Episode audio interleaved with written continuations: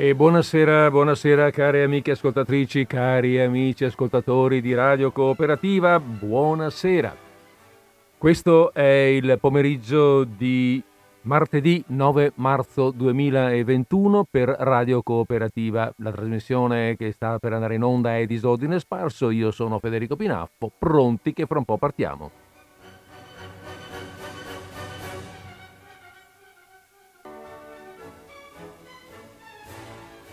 Bene, via, dai, partiamo, partiamo con la trasmissione di oggi, che, eh, di oggi che abbiamo detto essere il 9 marzo 2021.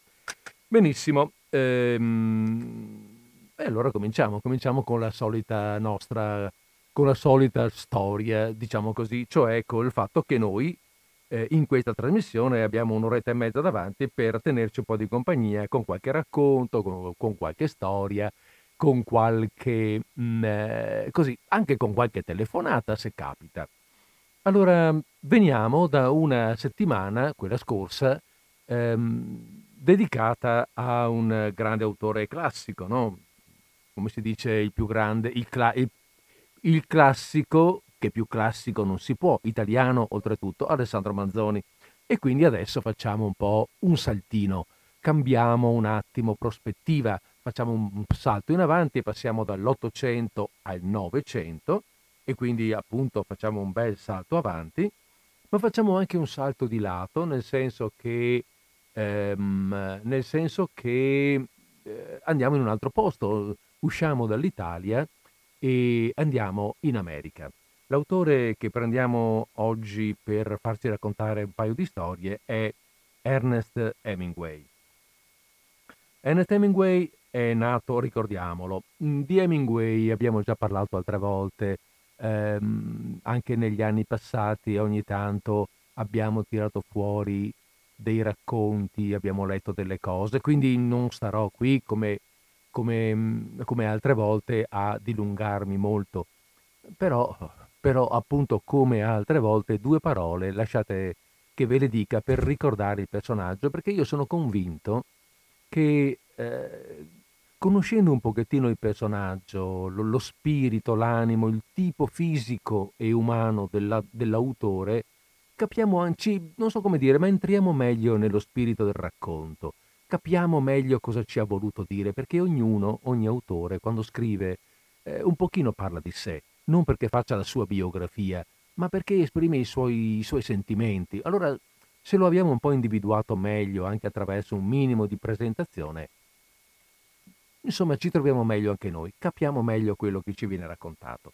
Beh, intanto ricordiamo che Hemingway è nato nel 1899 ed è morto nel 1961 ed è stato un autore particolarmente importante, particolarmente rilevante nella letteratura americana e non solo nella letteratura americana, anche nella letteratura mondiale eh, visto che nel 1954, mi pare, sì, nel 1954 aveva eh, ottenuto il premio Nobel per la letteratura, mentre invece nell'anno prima, nel 1953, aveva ottenuto il Pulitzer, che è il mm, maggior premio letterario americano, il maggior riconoscimento americano per il romanzo e, e mh, mm, specificamente per, eh, come autore del romanzo breve Il vecchio e il mare testo conosciutissimo, eh, ancora oggi direi sicuramente letto e consigliato,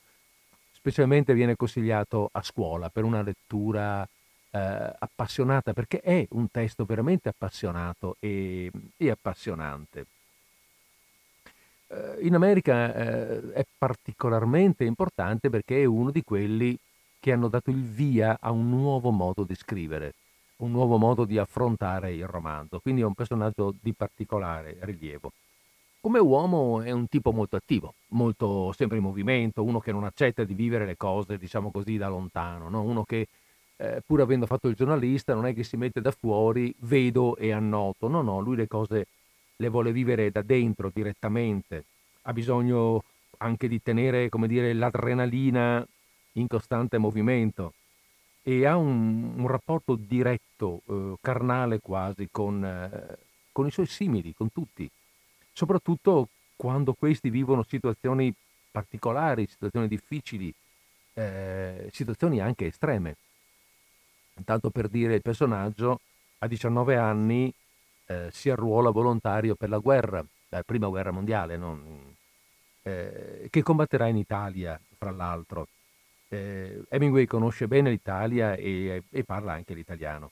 Eh, in Italia eh, conduce ambulanze su e giù dalla prima linea, quindi non è neanche in retrovia, insomma non è, non è in trincea, ma eh, ci va avanti e indietro. Eh, viene coinvolto nella ritirata di Caporetto, scrive un romanzo importante che è Addio alle armi e che parla proprio della sua, mh, della sua esperienza in, eh, durante durante la guerra eh, in Italia e proprio parla della ritirata di Caporetto.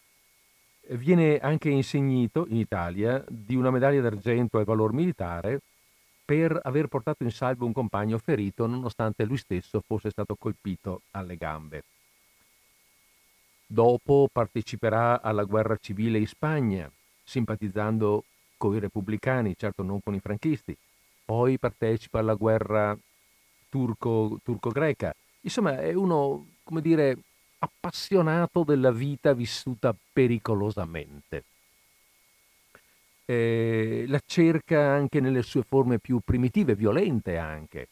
Eh, è appassionato di caccia, soprattutto caccia grossa, anche se non disdegna comunque la caccia. Ca- eh, sono abbastanza noti i suoi itinerari nelle valli di Chioggia, eh, nella zona di Comacchio, appunto eh, a caccia coi barchini è un appassionato di, mh, eh, di pesca d'altura, eh, la pesca che si fa col pesce grosso, diciamo, quello, quello, che appassiona. Il vecchio il mare è una storia di questo tipo, è, del, è un, confronto fra, un confronto diretto in questo caso, un uomo solo contro un solo pesce, eh, un grosso pesce, un marlin, una specie di pesce spada, ed è una, mm, come dire, eh, una storia mm, ehm, anche ecologica, nonostante si parli di caccia, perché c'è questo profondo rispetto, vi si narra di un profondo rispetto fra l'uomo, mh, mm, eh, da parte dell'uomo nei confronti del pesce che sta cacciando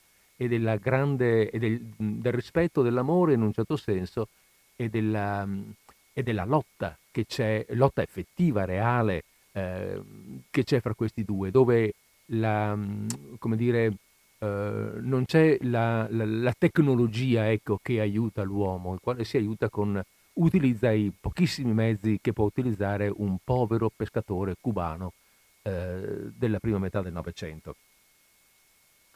Um, è un appassionato anche di corrida, uh, del, del, come dire, di tutto ciò che mette l'uomo a diretto confronto con una forza della natura.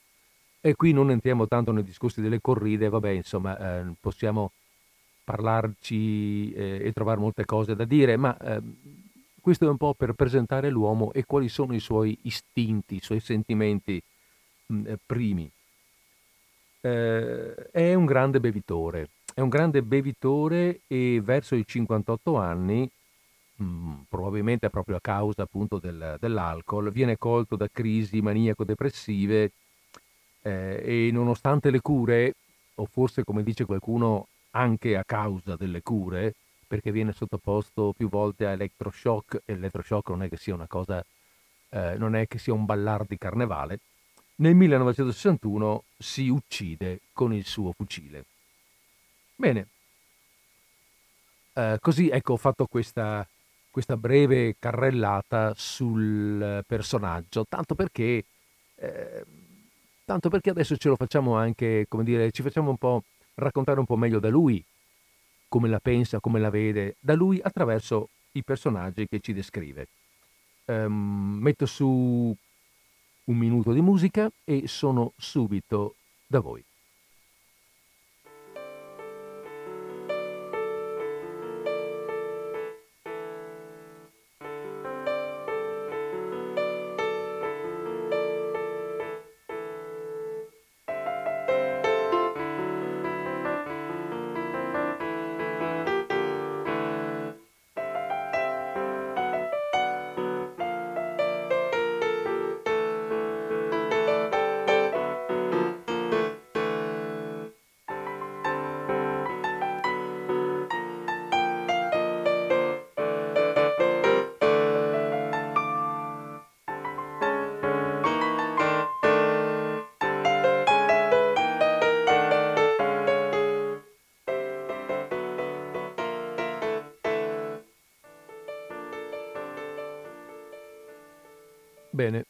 Adesso riprendiamo, anzi prendiamo in mano il libro e il libro è una raccolta di racconti. Una raccolta dal titolo I 49 racconti, da cui appunto prendiamo quelli che leggeremo oggi. È una raccolta che mette insieme vari gruppi di racconti usciti eh, separatamente, però tutti, a parte alcune rare eccezioni, tre o quattro, usciti tutti tra il 25 1925 e il 33. E quindi abbiamo una visione di una porzione dell'America di quegli anni, eh, realisticamente descritta da Hemingway. Una porzione dell'America, quell'America, quell'America un po' di campagna, un po' profonda, chiamiamola così, che gli interessa, dove vivono le persone che interessano a lui, l'America della periferia anche. E attraverso questi racconti, come dicevamo prima, e come sempre accade no, quando si scrivono delle storie, l'autore mh, mm, parla di sé, si, si racconta, non soltanto racconta di altri, ma praticamente si racconta, racconta del suo mondo di valori, racconta della sua visione del mondo, quale sia per lui il modo giusto per essere uomini e donne, naturalmente persone che mantengono eh, la loro coerenza di fronte alle difficoltà della vita.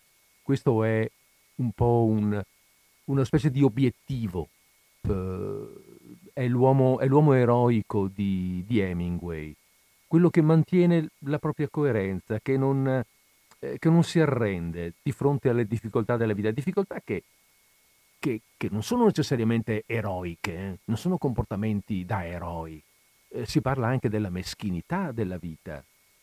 Mm, mm, cioè non ci sono azioni particolari, ma in questa coerenza, in questo saper accettare quello che la vita ti manda, c'è proprio il codice d'onore, in un certo senso, eh, di Hemingway. Un gruppo di questi racconti qui che tiro fuori, che appunto che fanno parte della raccolta complessiva, i 49 racconti, un gruppo di questi mh, hanno come, eh, come, interprete, come personaggio principale un certo Nick. Eh, a volte è un ragazzo, un ragazzo che vive in qualche zona della, della campagna, del, ehm, del, lago, cioè in, in qualche zona eh, lontana dalle città, ecco. Ehm, ed è chiaro chi sia, è sempre la stessa persona, è lui nel racconto numero uno, nel racconto numero due, è sempre questo ragazzo che ha le stesse relazioni con questo amico, quest'altra amica, eh, in questo posto un po' selvaggio, ecco, della vasta America. Altre volte invece in altri racconti troviamo un Nick adulto. Eh, non sappiamo se è lo stesso Nick, se è quello di prima cresciuto o se questo nome semplicemente vuol rappresentare un personaggio tipo Ecco, attraverso questo Nick abbiamo l'America, un'America, un certo tipo di America. Non sappiamo bene, questo, questo Nick vive avventure diverse. Va bene, allora il primo racconto di oggi ha come protagonista appunto il nostro Nick, ovviamente, che nell'occasione è un giovane vagabondo che cerca di viaggiare gratis sui treni merci in cerca di avventura e, e si trova in questa occasione a conoscere un paio di tipi assai particolari. Allora, ah, il, il titolo del racconto è Il grande lottatore. Datemi ancora il tempo di aprire il libro. Intanto andiamo avanti un po' con la musica e fra un po' arriviamo.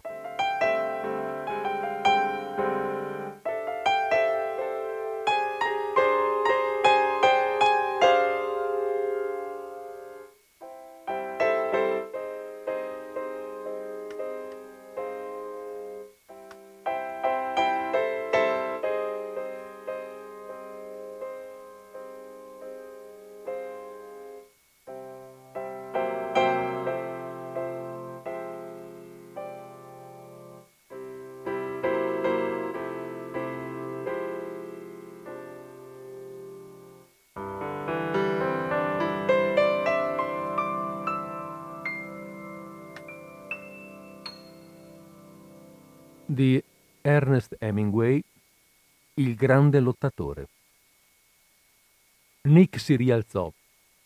Non s'era fatto niente. Guardò le luci del vagone lungo la ferrovia scomparire alla vista oltre la curva.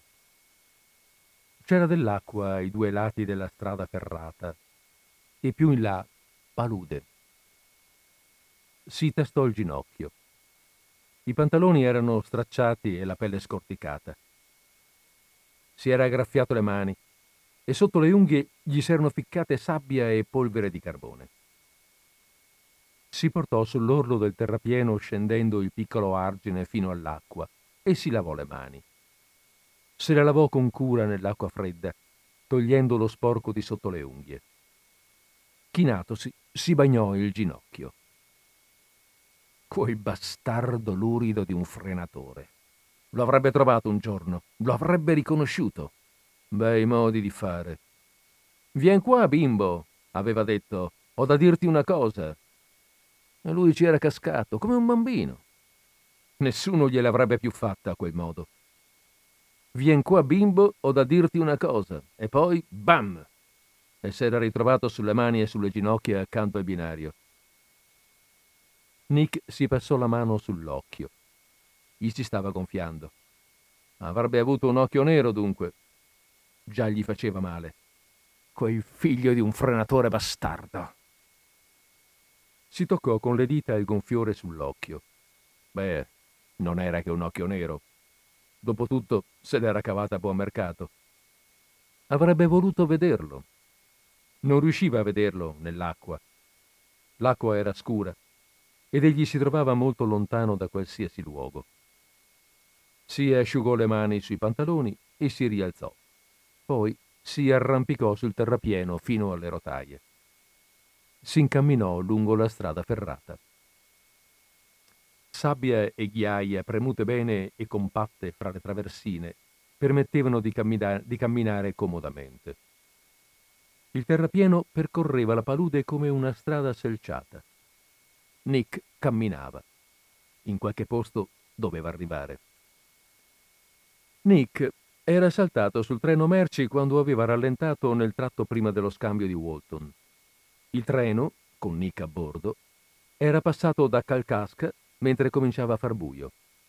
Ora Nick doveva trovarsi dalle parti di Manselona, tre o quattro miglia di palude. Camminava lungo i binari, muovendo i passi in modo da tenersi sul selciato fra le traversine. La palude spettrale nella foschia che si levava. Gli faceva male l'occhio e aveva fame. Marciò per un pezzo, lasciandosi alle spalle i chilometri di strada ferrata. La palude era tutta uguale, da una parte e dall'altra del terrapieno. Trovò un ponte e l'attraversò. Gli scarponi risuonarono a vuoto sul ferro. Sotto l'acqua appariva nera fra le traversine. Nick dette un calcio a un chiodo lento che cadde in acqua. Al di là del ponte c'erano colline, alte e scure ai due lati della ferrovia. Più in su, in direzione dei binari, Nick vide un fuoco. Proseguì lungo i binari con attenzione verso il fuoco. Questo era da una parte della strada ferrata, ai piedi del terrapieno.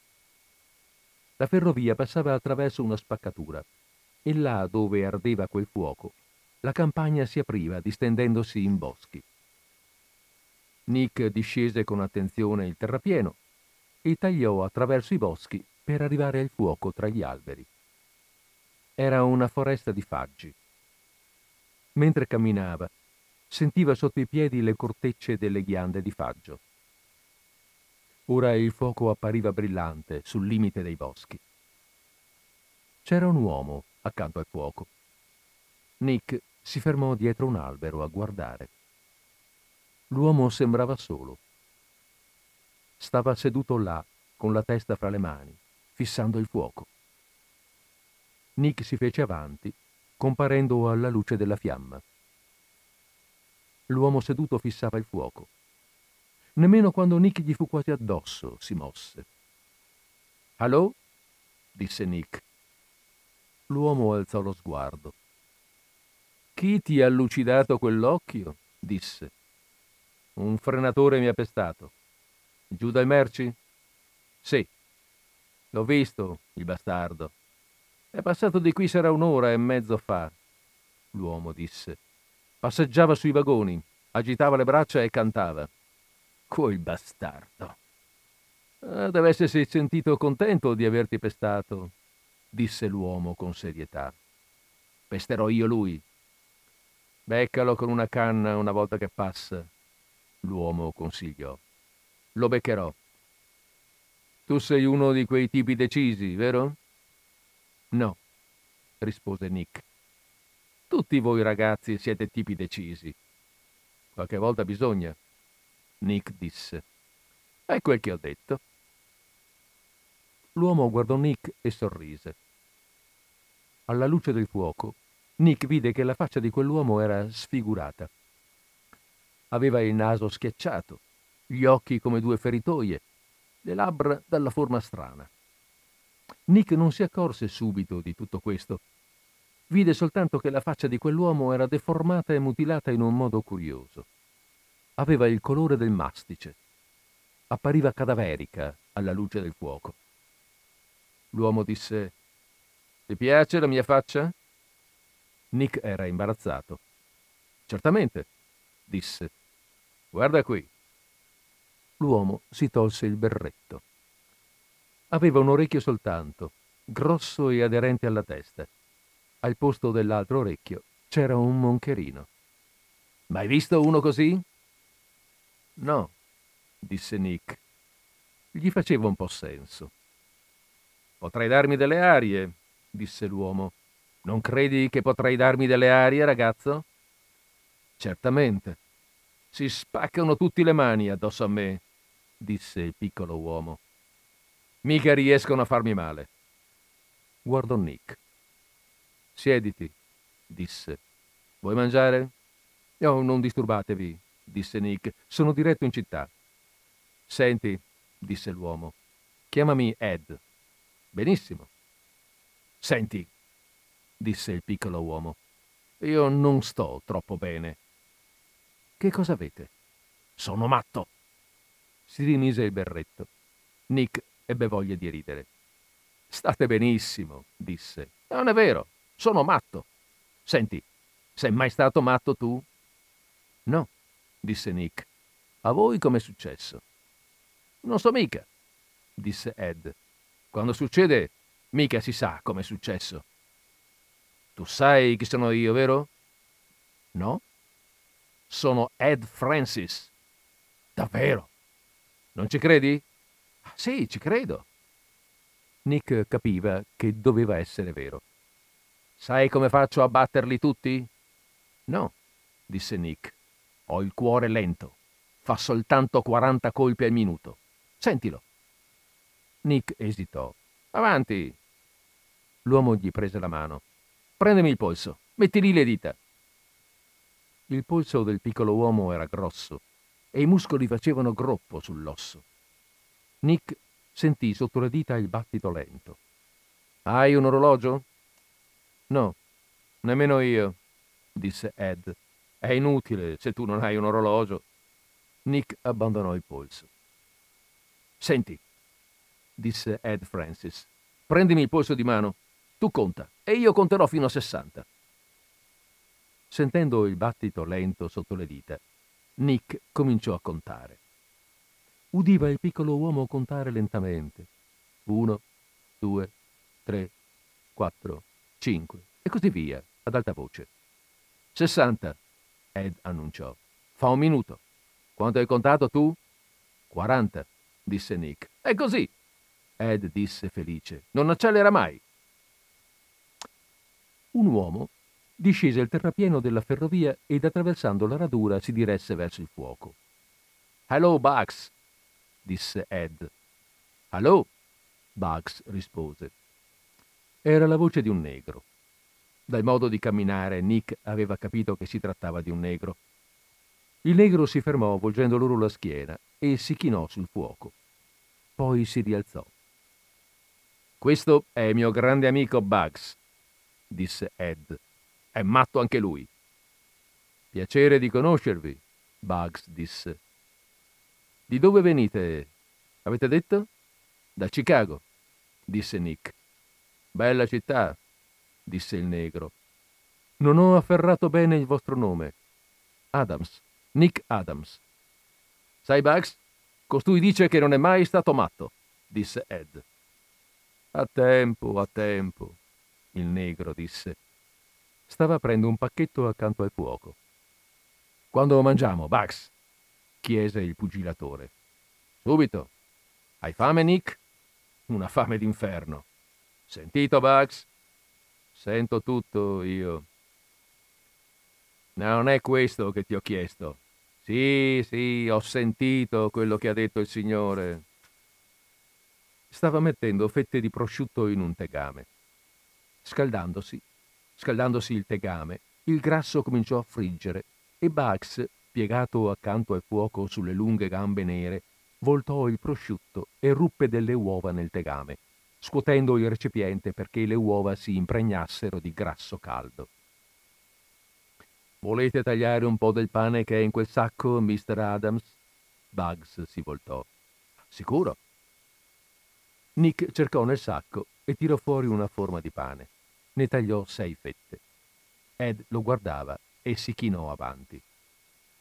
Dammi quel coltello, Nick, disse. Oh no, disse il negro. Tenetevi stretto il vostro coltello, Mr. Adams. Il pugilatore si rimise a sedere. Volete darmi il pane, Mr. Adams? Bugs disse. Nick glielo dette. Vi piace inzuppare il pane nel grasso di prosciutto? Il negro disse.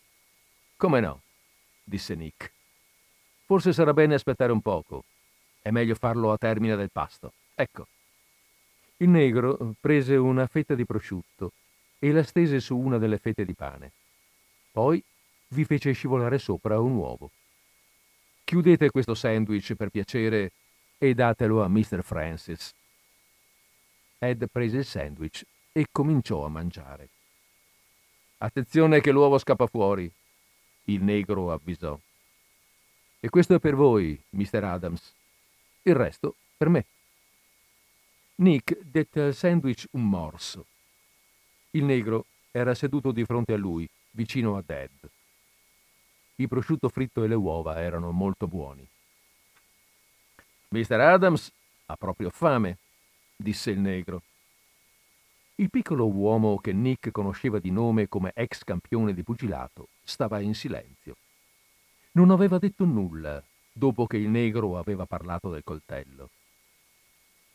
Gradite una fetta di pane inzuppata nel grasso di prosciutto? disse Bugs.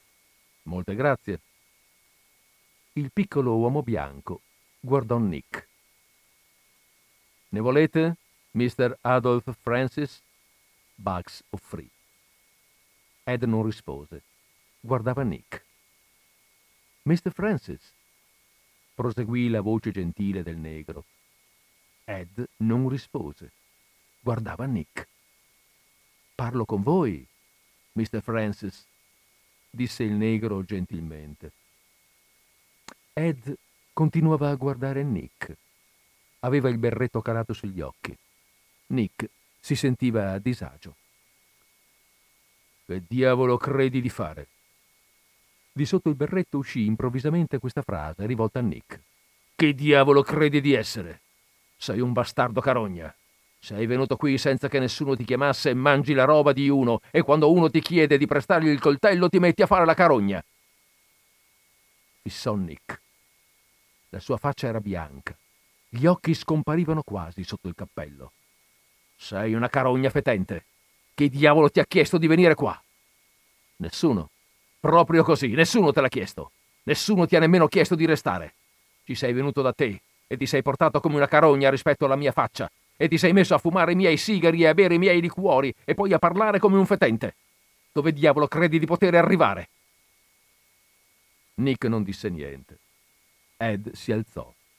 Te lo dico io, bastardo d'un fegato giallo d'una carogna di Chicago. Dove arrivi te lo dico io. Ora ti prendi una scarica, capito? Nick fece un passo indietro. Il piccolo uomo gli si avvicinò lentamente, tenendosi saldo sulle gambe, portando avanti il piede sinistro e strisciando il destro fino a riunirli. Picchia? disse muovendo la testa. Provati a picchiarmi. Io non voglio picchiarvi, Mr. Adolf Francis. Mica te la puoi cavare così. Devi prenderti la battuta, capito? Avanti, picchia! Il piccolo uomo guardò i piedi di Nick.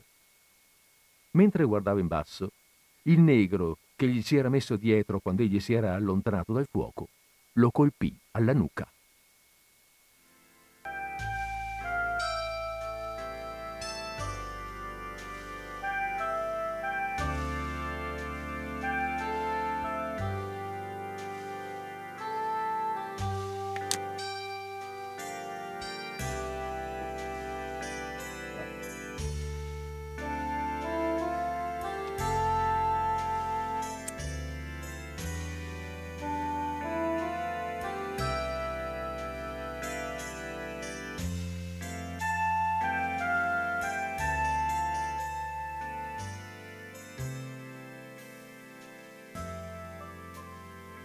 Egli cadde avanti e Bugs gettò lo sfollagente coperto di stoffa. Il piccolo uomo rimase disteso con la faccia nell'erba. Il negro lo sollevò e con la testa penzoloni lo riportò accanto al fuoco. Aveva una brutta faccia, Mr. Adolf Francis, e teneva gli occhi aperti. Bugs lo adagiò delicatamente. Volete darmi il secchio dell'acqua, Mr. Adams? disse. Temo di averlo colpito un po' troppo forte. Il negro gettò acqua con le mani sulla faccia dell'uomo e gli tirò con delicatezza le orecchie. Gli occhi si chiusero. Bugs si alzò. È a posto, disse. Non c'è da stare in pensiero. Mi spiace, Mr. Adams. Niente, Nick guardava il piccolo uomo a terra. Vide sull'erba lo sfollagente e lo raccolse. Il manico era flessibile. Era fatto di cuoio nero arrotolato e l'estremità era avvolta da un fazzoletto. Il manico è d'osso di balena, disse il negro sorridendo. Ormai non se ne fabbricano più così. Io non sapevo se voi eravate in grado di difendervi e comunque non volevo che gli faceste del male o lo conciaste peggio di quel che è già conciato. Di nuovo il negro sorrise. Ma gli avete fatto male voi? disse Nick. Io so come farlo. Lui non ricorderà niente. Devo sempre farlo quando lui si mette a far così. Nick stava ancora fissando il piccolo uomo disteso con gli occhi chiusi nella luce del fuoco. Bugs gettò nel fuoco un po' di legna. Non datevi pensiero per lui, Mr. Adams, disse. L'ho visto così già molte volte ormai. Che cosa lo ha fatto diventare matto? chiese Nick. Oh, un sacco di cose, rispose il negro dal fuoco. Gradite una tazza di questo caffè, Mr. Adams? Tese a Nick la tazza e accomodò la giacca che aveva sistemato sotto il capo dell'uomo privo di sensi. Prima cosa, troppe battute ha preso, disse il negro sosseggiando il caffè. Ma questo lo fece diventare soltanto un po' grullo. Poi sua sorella gli faceva da assistente e di loro parlavano sempre tutti i giornali, dell'amore fraterno di quel fratello che amava tanto la sorella e di quella sorella che amava tanto il fratello e quando loro due si sposarono, a New York successero un sacco di cose spiacevoli. Ricordo. Certamente. Si capisce che non erano fratello e sorella, più che non fossero due conigli. Ma c'era un sacco di gente a cui la cosa non andava lo stesso. E loro cominciarono a non andare più d'accordo. E infine un giorno lei se ne andò e non ritornò più. Beve il caffè si asciugò la bocca col palmo roseo della mano. Lui diventò matto. Gradite ancora, ancora un po' di caffè, Mr. Adams? Grazie. Io ho visto quella donna un paio di volte, continuò il negro. Era una bella donna, davvero. Somigliava tanto a lui che avrebbero potuto essere gemelli. Lui Mica sarebbe brutto senza quella faccia rovinata. Si fermò. La storia sembrava finita. Dove l'avete conosciuto voi? chiese Nick. In prigione l'ho conosciuto, disse il negro. Non faceva altro dopo la partenza di lei che picchiar la gente e lo misero in prigione. Io ero dentro per aver bucato un uomo. Sorrise e continuò con la sua voce gentile. Subito lui mi piacque e quando venni fuori cercai di lui. A lui fa piacere pensare che io sono matto e a me non importa. Mi piace stare con lui e vedere il paese e non devo fare non devo per far questo commettere ladrocini. Mi piace vivere come un gentiluomo. E cosa fate voi due? Nick chiese. Oh, niente. Nient'altro che girare. Lui ha soldi. Deve aver fatto un sacco di soldi. Sicuro. Però li ha spesi tutti. Oppure devono averglieli portati via. È lei che gli manda dei soldi. Attizzò il fuoco. È davvero una bella donna formidabile, disse. Somiglia tanto a lui che potrebbero essere gemelli. Il negro guardò il piccolo uomo disteso a terra che respirava pesantemente. Aveva sulla fronte i capelli biondi. Nel riposo, la faccia mutilata appariva infantile. Ora posso svegliarlo quando voglio, Mr. Adams. Se non vi dispiace, vorrei che voi vi levaste, per dir così, di mezzo. Mi dispiace di non essere ospitale, ma vedervi qui potrebbe fargli male di nuovo. Non posso soffrire di doverlo picchiare in testa ed è l'unica cosa da fare quando lui comincia. Io devo, per dir così, tenerlo lontano dalla gente. Non vi dispiace, vero, Mr. Adams? Ah no, no, non ringraziatemi, Mr. Adams. Io avrei dovuto mettervi in guardia, ma lui sembrava avervi preso tanto in simpatia che pensavo dovesse andar bene. Troverete una città a due miglia da qui lungo la ferrovia. Mancelona la chiamano. Arrivederci.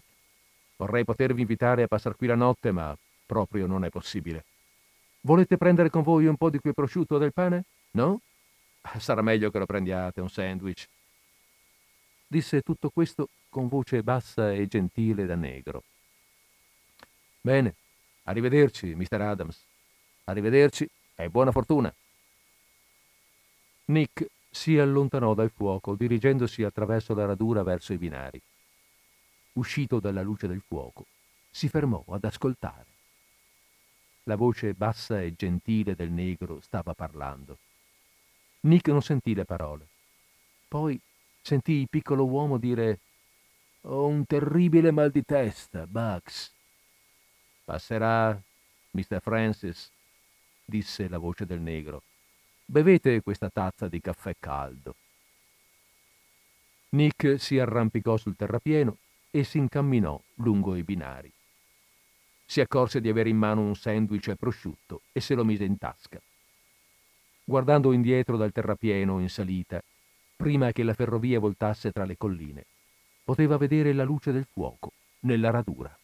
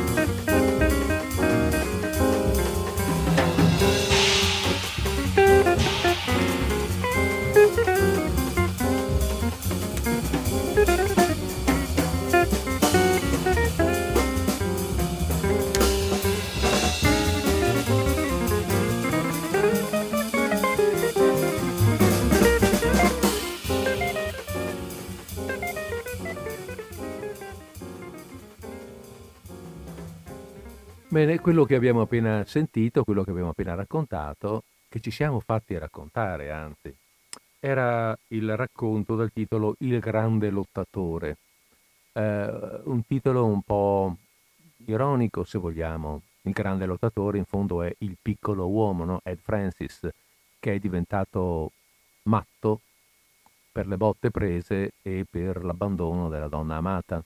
Ah, scusate, nel frattempo, visto che sono le 16.32, siamo a metà quasi, ho aperto la linea telefonica per lo 049 880 9020 se prima del prossimo racconto vogliamo condividere qualcosa, anche così sul racconto che abbiamo appena sentito, se ci è piaciuto o non ci è piaciuto. Ebbene, ehm, dicevo, è il primo, questo era appunto il primo racconto, questo titolo, ecco, eh, stavo dicendo questo titolo magari che può sembrare anche un po' ironico, un po' sfottente, il grande lottatore.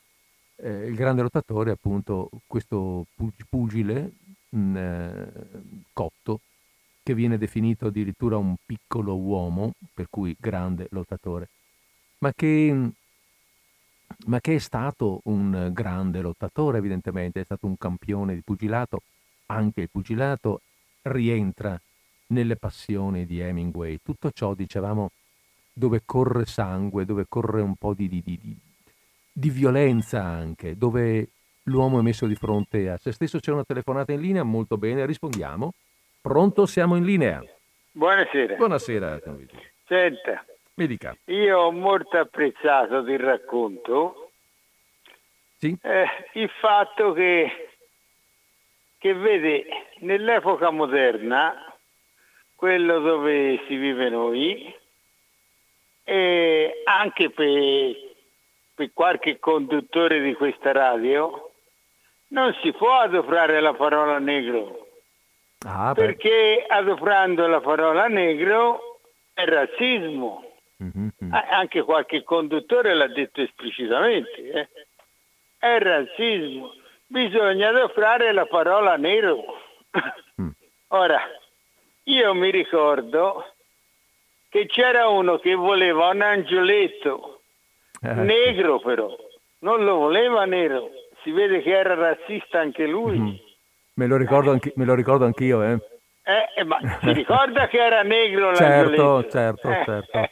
Eh, e quindi era razzista anche lui, perché vede, nella società moderna non esistono gli zoppi, ma i mm. deambulanti, i non, ambu- i non deambulanti, come, come, non so neanche come si dice. Certo, certo. Eh.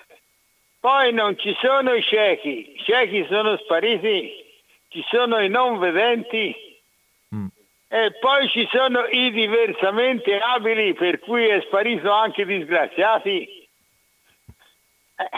Certo. Eh, eh, poi, mm-hmm. poi è sparito anche vecchi, perché sono diventati tutti anziani. Ci sono rimasto solo io a essere vecchio. Però... e soffro anche di solitudine perché io sono vecchio e quell'altri sono tutti anziani, quindi soffro, soffro anche di solitudine. Ho capito. Ma gli dirò di più, quando ero bambino, ma proprio piccolo, eh, perché c'era, forse Leon, Leon se lo ricorda, forse da queste parti non c'era, ma dalle mie parti c'era la cicoria tostata mm. e la chiamavano la vecchina.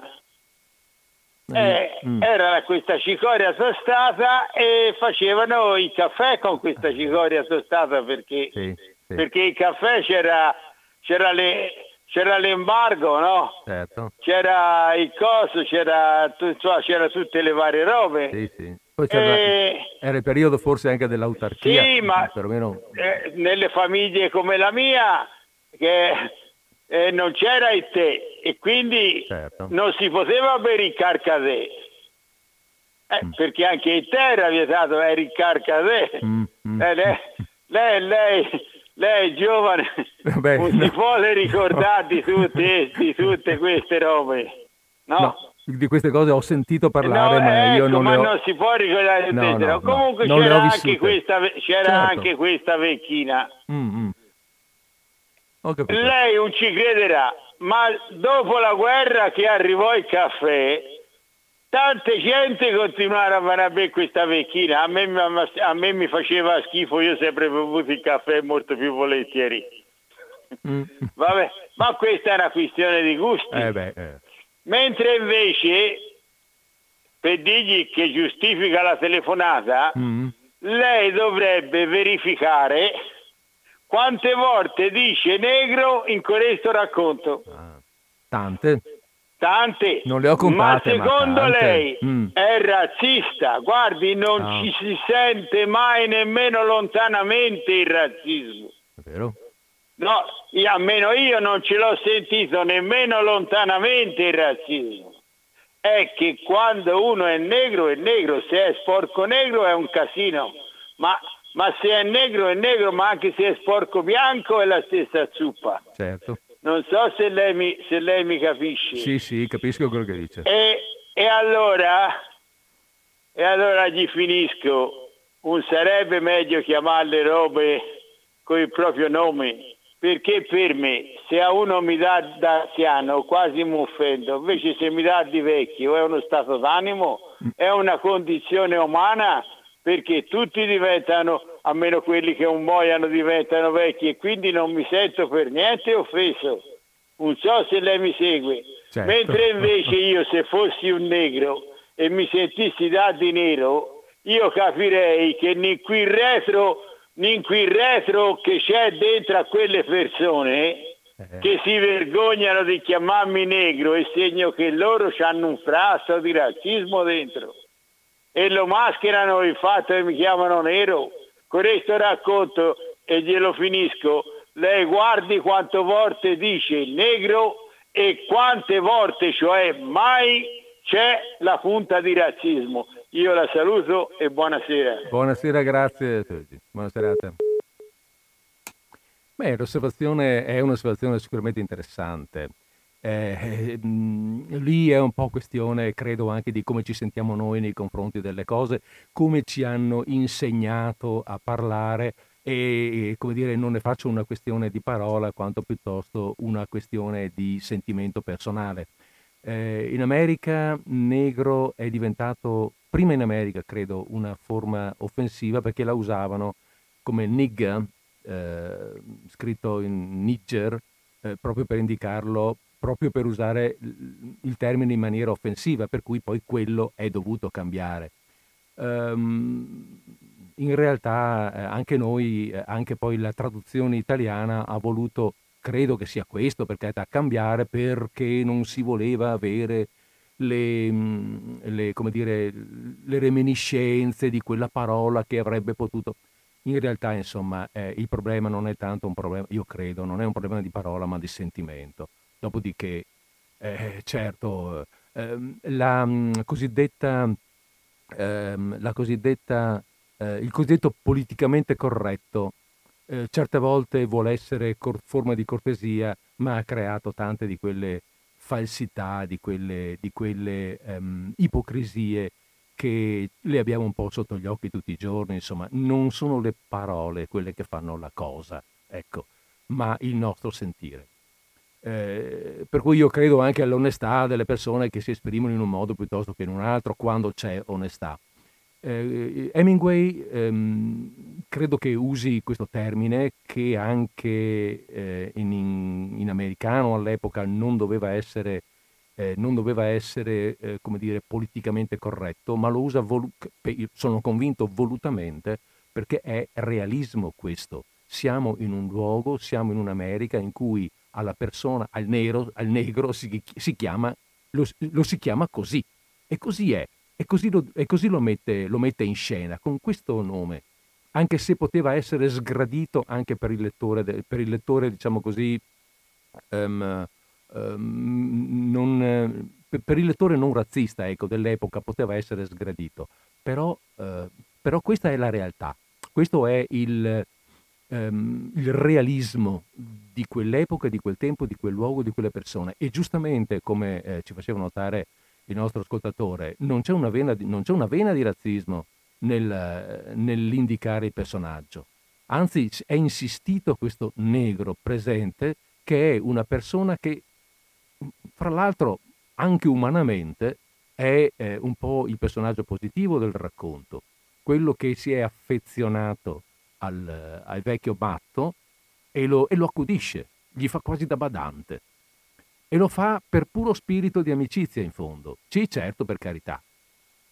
questa cosa permette a lui, che è un poveraccio, di vivere eh, e di mangiare il pane prosciutto anziché doverlo rubare, ma lui non ruba perché appunto cioè, mh, ha questa fortuna, ma lo fa per affetto, lo fa perché gli vuoi bene, non vorrebbe picchiarlo, non vorrebbe picchiarlo troppe volte. È anche una storia questa di emarginati, una storia di emarginazione, di drop out, come eh, dicevano, anzi, come si è detto fino a qualche tempo fa. Eh, una storia di emarginazione, ma sono quelle storie di quelle persone, di quei soggetti che, come dicevo, lì, come dicevo prima, eh, interessano a Hemingway, perché sono quelle persone che conducono la loro vita eh, senza una vita che ha dei problemi, una vita difficile, una vita anche meschina, ma senza lamentarsene. La accettano e basta. Questa è la mia vita e io questa vita vivo e la vivo eh, pienamente. E sono eh, i piccoli eroismi il piccolo modo di essere coerente con se stessi, di essere, fra virgolette, eroi, fra virgolette, che eh, Hemingway mette spesso in, eh, in narrazione. Va bene, il prossimo racconto è ambientato da un'altra parte. Allora faccio una... anzi no, voilà. Um, sì, presento in due parole il prossimo racconto e poi passiamo a leggerlo. Il prossimo racconto si ambienta in Spagna. Hemingway eh, ha avuto con la Spagna mm, una relazione molto, come dire, affettiva. Ha, ha amato la Spagna, eh, ci ha combattuto, quindi ha conosciuto bene la realtà spagnola. Eh, un suo romanzo, Fiesta, è ambientato nel mondo delle corride. Alcuni racconti sono ambientati nel mondo della corrida è un grande osservatore del, non solo della corrida come spettacolo, ma del matador come uomo, il matador finito, il, quello che ormai non, non, riesce più a combattere, quello che ha fatto un passo avanti, quello che ha fatto i passi indietro, cioè è un mondo che lui sente vicino. E questo, questo prossimo racconto non parla di, di, di corrida, ma è ambientato in Spagna. E il tema è ancora quello. Mm, diciamo che stiamo sullo stesso tema più o meno, nonostante la, la, la, l'assoluta diversità della narrazione. Ed è proprio, almeno per come la vedo io, eh, per carità, perché poi qualcuno giustamente potrebbe vederci qualche sfumatura diversa, ma per me è un po' proprio la necessità di accettare la vita come viene. Eh, proprio mi manca la parola, mi devo ripetere quella di prima, ne cercavo una di diversa, ma insomma il piccolo eroismo che comporta questa accettazione. Ecco, il titolo del racconto è Un posto pulito illuminato bene e lo andiamo a leggere fra un minuto o due. Facciamo una breve pausa musicale.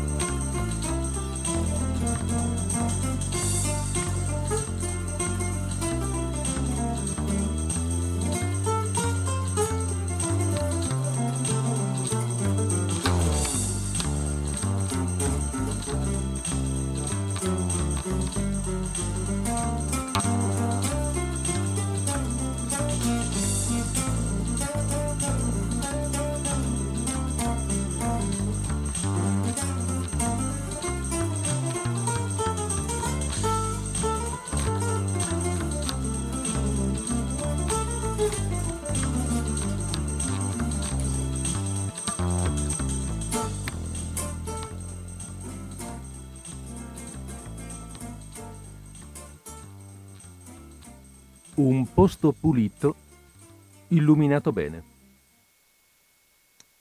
Era tardi e tutti se n'erano andati dal caffè, meno un vecchio seduto nella zona d'ombra che le foglie dell'albero formavano sotto la luce elettrica. Di giorno la strada era polverosa, ma di notte la rugiada componeva la polvere e restar seduto fino a tardi piaceva al vecchio, perché gli era sordo e di notte, essendo tutto tranquillo, egli sapeva apprezzare la cosa.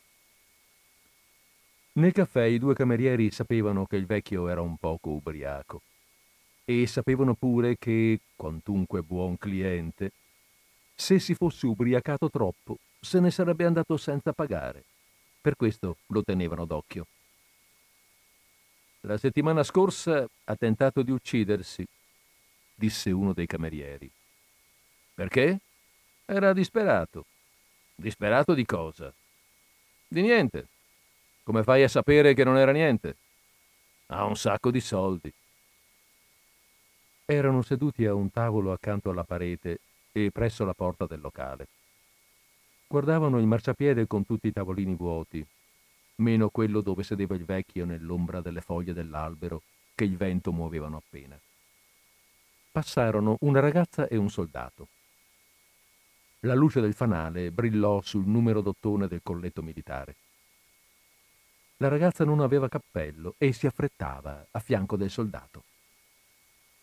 Lo pescherà la ronda, disse uno dei camerieri. Che gliene importa, se intanto ha quello che cerca. Faceva meglio a non farsi vedere per strada adesso. Quelli della ronda lo pescheranno, sono passati cinque minuti fa. Il vecchio, seduto all'ombra, percosse il piattino col bicchiere. Il cameriere più giovane si avvicinò. Che cosa volete? Il vecchio lo guardò. Altro brandy, disse. Vi ubriacherete, disse il cameriere. Il vecchio lo guardò. Il cameriere venne via. Starà qui tutta la notte, disse il collega. Io sonno adesso. Mai che riesca ad andare a letto prima delle tre. Era meglio se si uccideva la settimana scorsa. Il cameriere prese la bottiglia del brandy e un altro piattino dal banco nell'interno del caffè e uscì fuori, dirigendosi al tavolo del vecchio. Depose il piattino e riempì il bicchiere. Era meglio se ti uccidevi la settimana scorsa, disse al sordo. Il vecchio fece segno col dito. Ancora un po', disse. Il cameriere versò ancora, finché il brandy traboccò e scorse lungo il calice ed il gambo nel primo piattino della pila. Grazie, disse il vecchio. Il cameriere riportò la bottiglia nel caffè e di nuovo sedette al tavolo con il collega. Adesso è ubriaco, disse. È ubriaco ogni notte. Per che ragioni voleva uccidersi? Che ne so. E come ha fatto? Si è appeso con una corda, e chi lo ha tirato giù? Sua nipote. E perché poi l'hanno tirato giù? Avevano paura per l'anima. Quanto denaro avrà? Un sacco ne ha. Avrà 80 anni. Direi che li avrà avuti. Vorrei che andasse a casa. Mai che io riesca ad andare a letto prima delle tre. Che razza di ora è per andare a letto prima delle tre? Lui resta alzato perché gli piace. Lui è solo, io no.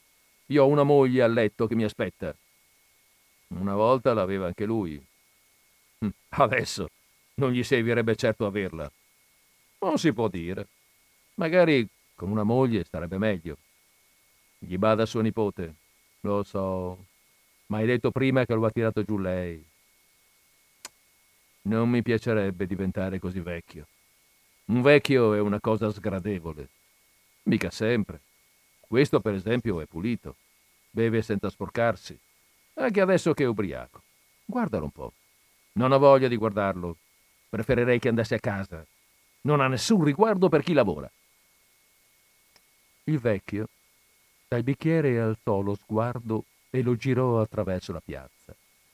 Poi lo fissò sui camerieri. Un altro brandy, disse indicando il bicchiere. Il cameriere che aveva fretta si avvicinò. Finito, disse, parlando con quelle omissioni sintattiche di cui la gente semplice fa uso quando si rivolge a un ubriaco o a uno straniero. Stasera basta, chiuso adesso. Un altro, disse il vecchio. No, finito. Il cameriere asciugò l'orlo del tavolo con un tovagliolo e scosse il capo.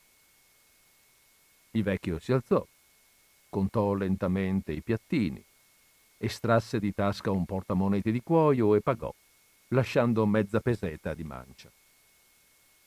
Il cameriere lo guardò allontanarsi, vecchissimo e malfermo sulle gambe, ma dignitoso.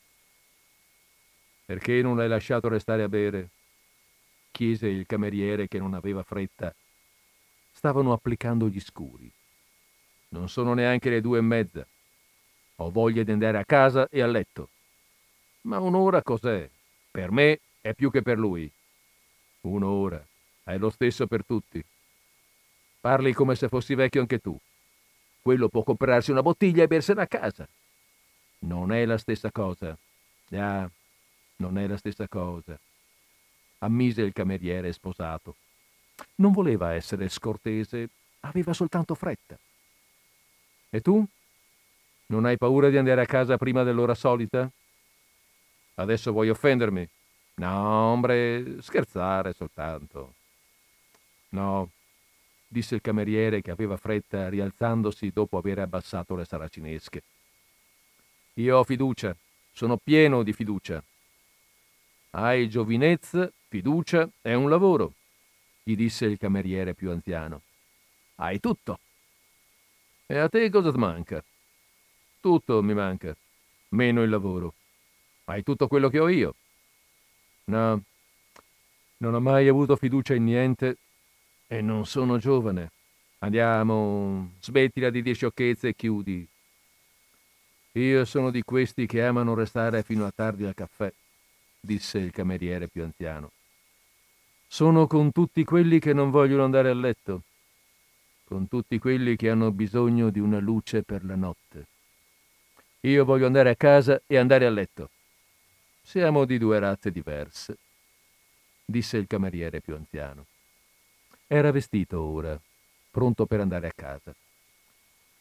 Non si tratta soltanto di giovinezza e fiducia, per quanto queste siano cose molto belle. Ogni notte io sono riluttante a chiudere perché può esserci sempre qualcuno che ha bisogno del caffè. Ci sono anche bodegas aperte tutta la notte, ombre. Tu non sai. Questo è un caffè pulito, simpatico, illuminato bene. La luce è una bella luce e adesso c'è anche l'ombra delle foglie. Buonanotte, disse il cameriere giovane. Buonanotte, l'altro disse. Spegnendo la luce elettrica, egli continuò la conversazione con se stesso. È la luce, si intende, ma è necessario che il posto sia simpatico, e pulito, e piacevole, e senza musica. Certo, certo che la musica non ci vuole. E mica uno può stare con dignità al banco di un bar, per quanto un bar sia tutto quel che c'è a quest'ora. Di che aveva paura? Non era paura né terrore era un nulla che egli conosceva anche troppo bene. Era tutto un nulla e un uomo era nulla lui pure. Solo questo era. Nella luce era la sola cosa necessaria e un po' di pulizia e ordine. Alcuni in quel nulla vivevano senza averne coscienza mai, ma egli invece lo sapeva bene che tutto quanto era nada i pues nada i nada i pues nada Oh, nada nostro che sei nel nada, sia nada il nome tuo, nada il regno tuo e sia nada la tua volontà, così in nada come in nada. Dacci oggi il nostro nada quotidiano e nada, noi i nostri nada, come noi li nadiamo i nostri nada e non nadare noi in nada, ma liberici dal nada, pues nada. Ave, nulla, pieno di nulla. Il nulla sia con te. Egli sorrise e si fermò davanti a un bar dove splendeva sotto la luce la macchina a vapore per il caffè espresso. Desiderate? disse il barista. Nada. Mm. Otro loco mas. Un altro matto, disse il barista e si voltò dall'altra parte. Un caffè piccolo, disse il cameriere. Il barista versò il caffè nella tazzina. La luce è molto viva ed è piacevole, ma il bar non è pulito, disse il cameriere. Il barista lo guardò, ma non rispose. Era troppo tardi per mettersi a far conversazione. Un'altra copita? Il barista disse. Grazie no, disse il cameriere e uscì. Bar e bodegas non gli piacevano. Un caffè pulito, illuminato bene, era una cosa diversa. Ora, senza pensarci più, se ne sarebbe andato a casa in camera sua. Si sarebbe messo a letto e infine, con la luce dell'alba, addormentato. Dopotutto, disse tra se stesso, è probabilmente soltanto insonnia. Devono averla molti.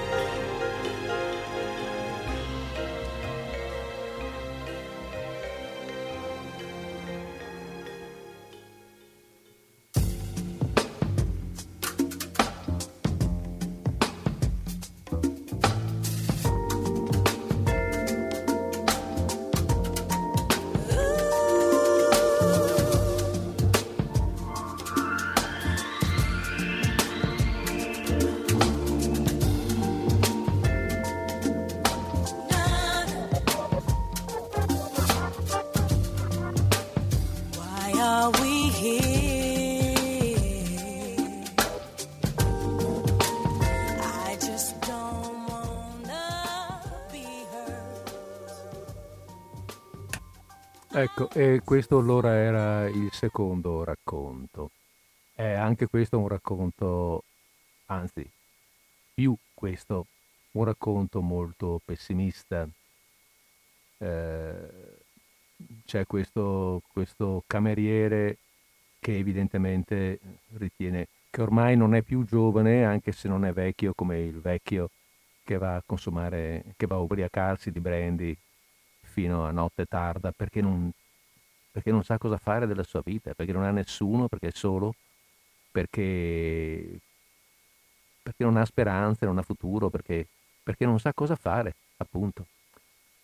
Non ha nessuno a casa e allora va in questo posto e allora è importante, il cameriere lo capisce, perché il cameriere anche lui è non vecchio, ma anziano, usando le terminologie che abbiamo usato prima e capisce il, il sentimento di questo vecchio e capisce che si può stare bene in un posto pulito, innamorato, illuminato bene. È un, è un rifugio, è un luogo dove si può stare, non è come portarsi la bottiglia a casa, come, come ha detto il giovane.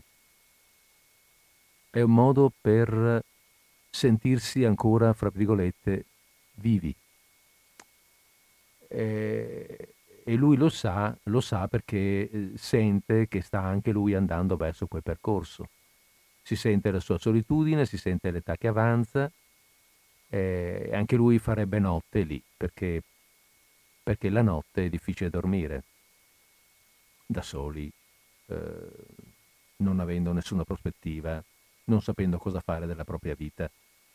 Si fa il cameriere, si fa la vita, si, il, si lavora, ecco, eh, quando, quando mh, mm, parla col, col collega più giovane gli dice tu hai la giovinezza, hai delle aspettative, hai un lavoro, tutto quello che ti serve. Io ho solo il lavoro.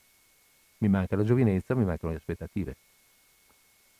E però vivo la mia vita, la vivo e basta. La, la, la, e cerco di mettere a disposizione di, degli altri mie, le mie capacità, la mia comprensione, la mia capacità di offrire qualcosa, offrire un posto pulito, illuminato bene, dove io presto il mio servizio e do un senso a quello che faccio. E questo è il piccolo eroismo della vita che, ehm, che Hemingway ammira e che racconta. Bene, abbiamo fatto le 17.02, io avrei quasi finito, avrei un raccontino da 6 minuti, un raccontino breve, per cui mh, che facciamo? Eh, a parte che appunto eh, la linea è aperta allo 049 880 9020, mh, facciamo ancora un paio di minuti di musica e poi vi leggo l'altro raccontino. Intanto se volete condividere un'opinione eh, siamo qua. 049 880 90 20.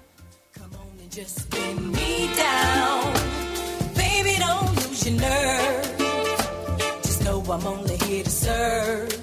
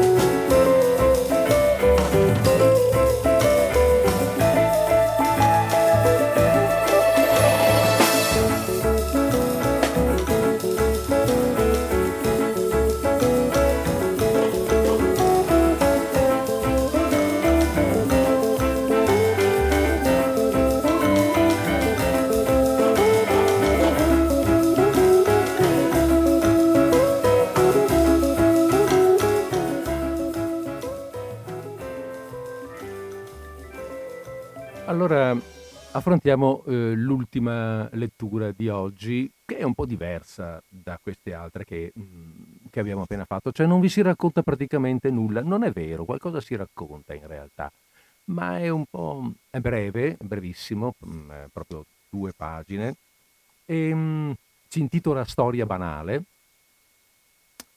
E come faccio io a raccontarvelo? Beh, non dovrei raccontarvelo, dovrei solo leggervelo veramente, ma è tanto per così fare una piccola presentazione, per prepararvi a, a una storia banale, alla storia di, mon- di qualcosa che accade, di qualcosa che accade forse veramente, cioè la morte di un uomo, di un uomo, eh, fra l'altro di un torero, la cosa interessa particolarmente, sul suo letto eh, normalmente, ma questa è una cosa che interessa particolarmente a, mm, a Hemingway, il, il, tipo di personaggio.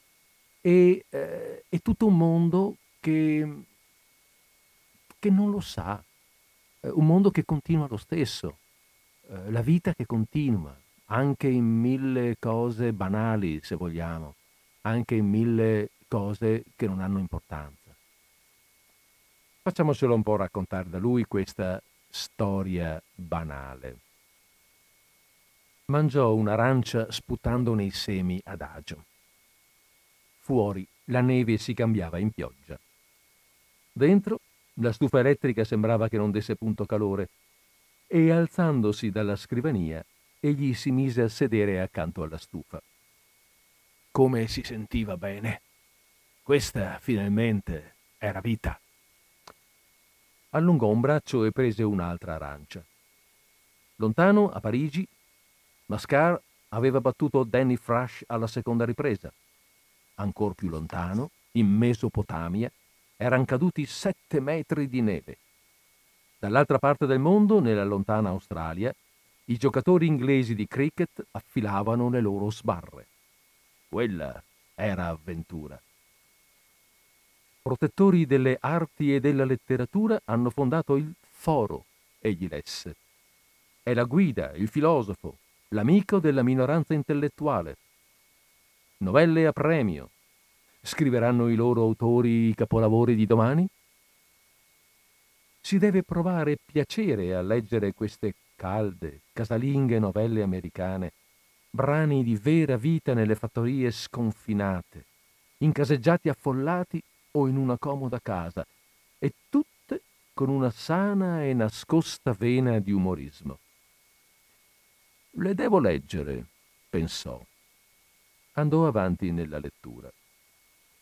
I figli dei nostri figli, che ne sarà di loro? Chi saranno? Nuovi mezzi saranno scoperti per trovarci un posto sotto il sole. E questo sarà raggiunto con la guerra o con metodi pacifici? O dovremo spostarci tutti verso il Canada? Le nostre convinzioni più radicate saranno sconvolte dalla scienza?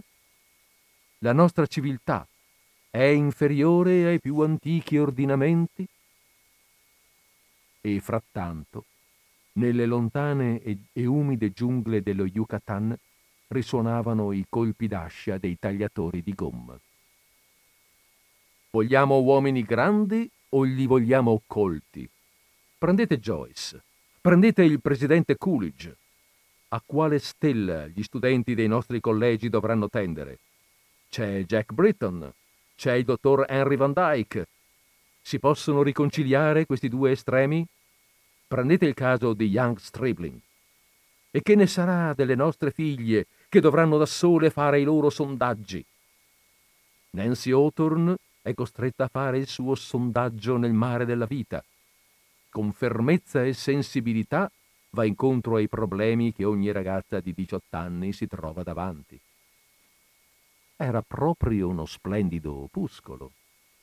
Siete una ragazza di 18 anni? Prendete il caso di Giovanna d'Arco, di Bernard Shaw, di Betsy Ross. Pensate a queste cose nel 1925. C'è mai stata in tutta la storia dei puritani una pagina fresca e viva? Aveva due facce, poca ontas? O c'era in lei una quarta dimensione? I quadri moderni e le poesie moderne sono vera arte? Sì e no. Prendete Picasso. Hanno i vagabondi regole di condotta? Lasciate andare all'avventura la vostra mente. L'avventura è dappertutto. Gli scrittori del foro parlavano a proposito, parlano a proposito e hanno il senso dell'umorismo e sono pieni di vivacità. Ma non cercano mai di essere profondi e non sono mai troppo diffusi. Vivete la vita piena della mente, vivificata dalle idee nuove, intossicata dall'avventura dell'insolito. Egli posò l'opuscolo. E frattanto, disteso sul letto nella camera buia della sua casa a Triana, Manuel Garcia Maera giaceva moribondo con un tubo in ciascun polmone. Tutti i giornali dell'Andalusia dedicarono supplementi speciali alla sua morte, che era attesa di giorno in giorno. Uomini e ragazzi compravano di lui grandi ritratti a colori per ricordarselo e intanto perdevano, guardando i ritratti, l'immagine viva che ne avevano nella memoria. I toreri si sentivano molto sollevati dalla sua morte perché lui faceva sempre nelle corride ciò che loro riuscivano a fare solo qualche volta. Camminarono tutti sotto la pioggia dietro ai suoi funerali e 147 toreri lo seguirono fino al cimitero dove fu sepolto nella tomba vicina a quella di Joselito. Dopo i funerali, tutti sedettero nei vari caffè sotto la pioggia e di Maera si vendettero molti ritratti a colori e quelli che li comprarono ne facevano un piccolo rotolo e lo mettevano in tasca.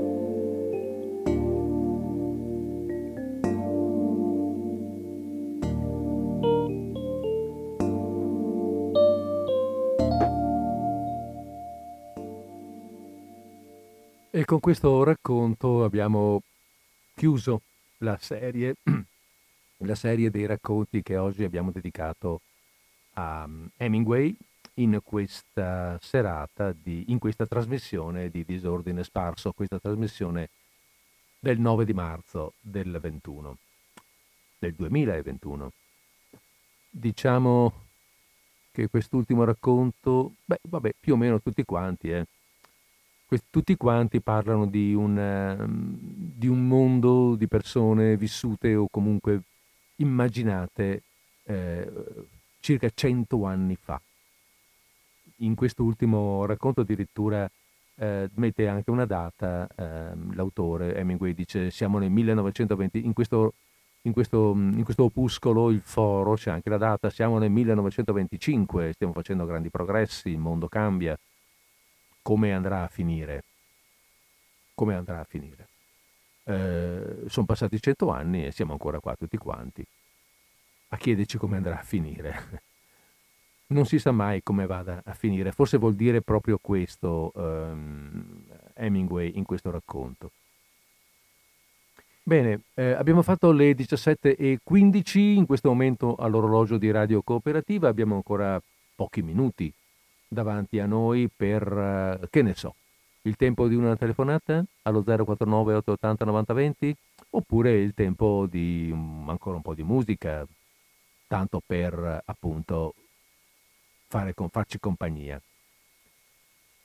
La settimana prossima ci risentiremo già in, con qualche altro racconto. Ho in mente, ho in mente un, un altro autore non vi faccio, eh, come dire, non, non, non, mando avanti niente, non vi, non vi do comunicazioni preventive, teniamo sempre quel minimo di suspense, no? E, ehm, e quindi la settimana prossima, ecco, ci rivedremo per farci ancora, ci risentiremo, pardon, per farci ancora compagnia con, con, qualche, con qualche storia, con qualche racconto, con qualcuno che ci racconta qualcosa del suo modo di guardarsi attorno. Intanto mettiamo un po' di musica.